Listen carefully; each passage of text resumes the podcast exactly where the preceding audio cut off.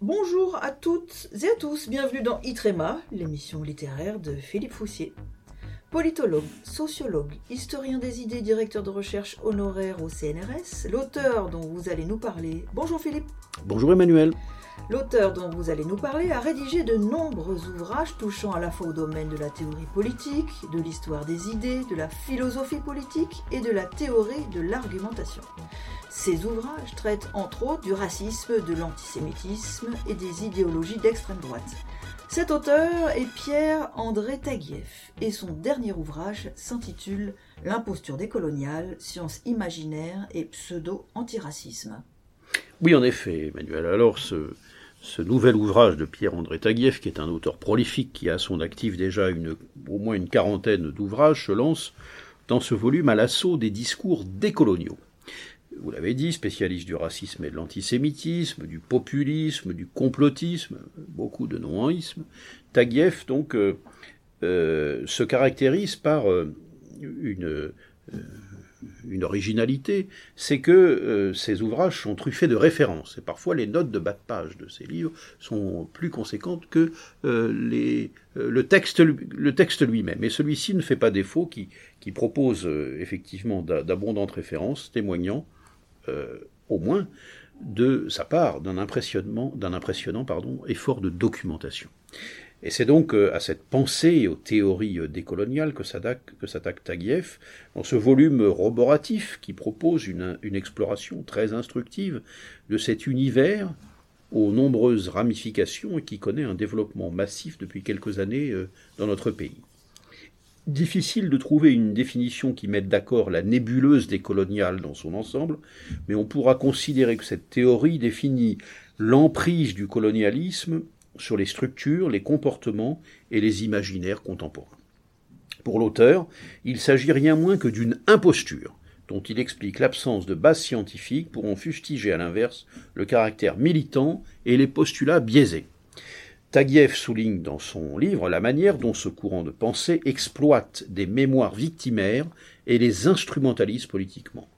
Mais bien davantage, il démontre la manière dont la pensée décoloniale essentialise les identités et racialise les questions sociales et politiques. Il explique aussi comment cette pensée stimule la fragmentation des sociétés en s'appuyant sur les différences ethniques réelles ou supposées. Et il dénonce l'intolérance et le sectarisme dont font preuve les acteurs de la pensée décoloniale. Les théoriciens du décolonialisme puisent leurs sources dans des mouvements nés en Amérique latine et aux États-Unis, et se caractérisent tous par une vision des rapports humains dans laquelle la race domine, une notion pourtant disqualifiée pour des raisons évidentes après la Seconde Guerre mondiale et qui n'avait plus guère trouvé que les cercles d'extrême droite pour en promouvoir la validité. De ce point de vue, la démonstration de Taguieff, qui a consacré de nombreuses recherches à la nouvelle droite, est très éclairante. Elle permet d'identifier le caractère profondément réactionnaire de la pensée décoloniale, laquelle assigne également les individus à leur souche, à leurs racines, dans une exaltation du passé qui finalement dénie à l'individu la possibilité de s'affranchir de ses déterminismes. Itrema, la chronique littéraire de l'UFAL, l'Union des familles laïques. Pierre-André Taguieff nous parle ici de conformistes heureux. Oui, en effet. Alors, de la démonstration exposée dans ce livre, on retiendra aussi la manière dont les promoteurs du décolonialisme étendent leur influence dans les domaines universitaires, éditorial, médiatique et politique avec une réussite certaines, établies en une petite dizaine d'années. Il livre aussi des éclairages sur le, business pardon, décolonial, progressant par le biais de l'instrumentalisation cynique de minorités supposées victimes d'une blanchité dominante. L'auteur, qui est par ailleurs directeur de recherche au CNRS, honoraire, donne quelques clés de compréhension quant à la porosité du monde universitaire et intellectuel à l'égard de ces doctrines. Il nous dit on y parle aujourd'hui le postcolonial et le décolonial avec leurs variantes politico-dialectales, sabires et jargons intellectualisés à la mode. On y parlait naguère, poursuit-il, l'idiome marxiste-léniniste althussérisé, l'heideggerien ou le sartrien, le bourdivin ou le lacanien, le postmoderniste ou le post-structuraliste.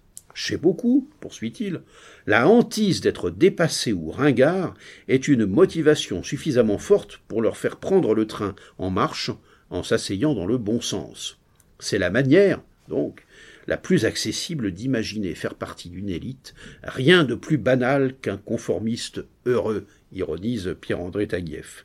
Il expose aussi dans ce livre les connexions entre le mouvement décolonial et, et certaines structures de l'ultra-gauche, comme avec des courants islamistes et identitaires, ainsi que des structures féministes et antiracistes. L'idéal plus ou moins avoué de ces mouvances activistes, nous dit-il, est d'en finir avec le pluralisme des opinions et le libre débat. À en juger par la manière dont elles se sont illustrées, de manière concrète, pour exercer une censure ou interdire le débat dans différents contextes depuis quelques années, on aurait tort d'ignorer cet avertissement. Donc vous voyez, vous voyez ce livre euh, prend parti euh, clairement contre les doctrines décoloniales, mais avance un certain nombre d'arguments et en tout cas une documentation impressionnante pour euh, alimenter ce débat. Pierre-André Taguieff, L'imposture décoloniale, science imaginaire et pseudo-antiracisme, édition de l'Observatoire, 352 pages, 21 euros. Merci Philippe.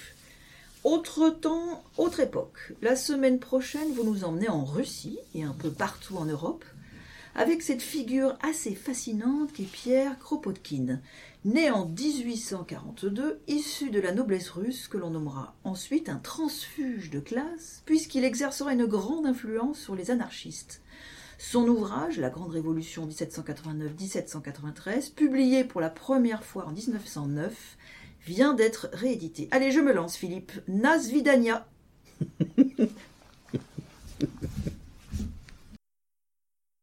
Tréma, la chronique littéraire de l'UFAL, l'Union des familles laïques.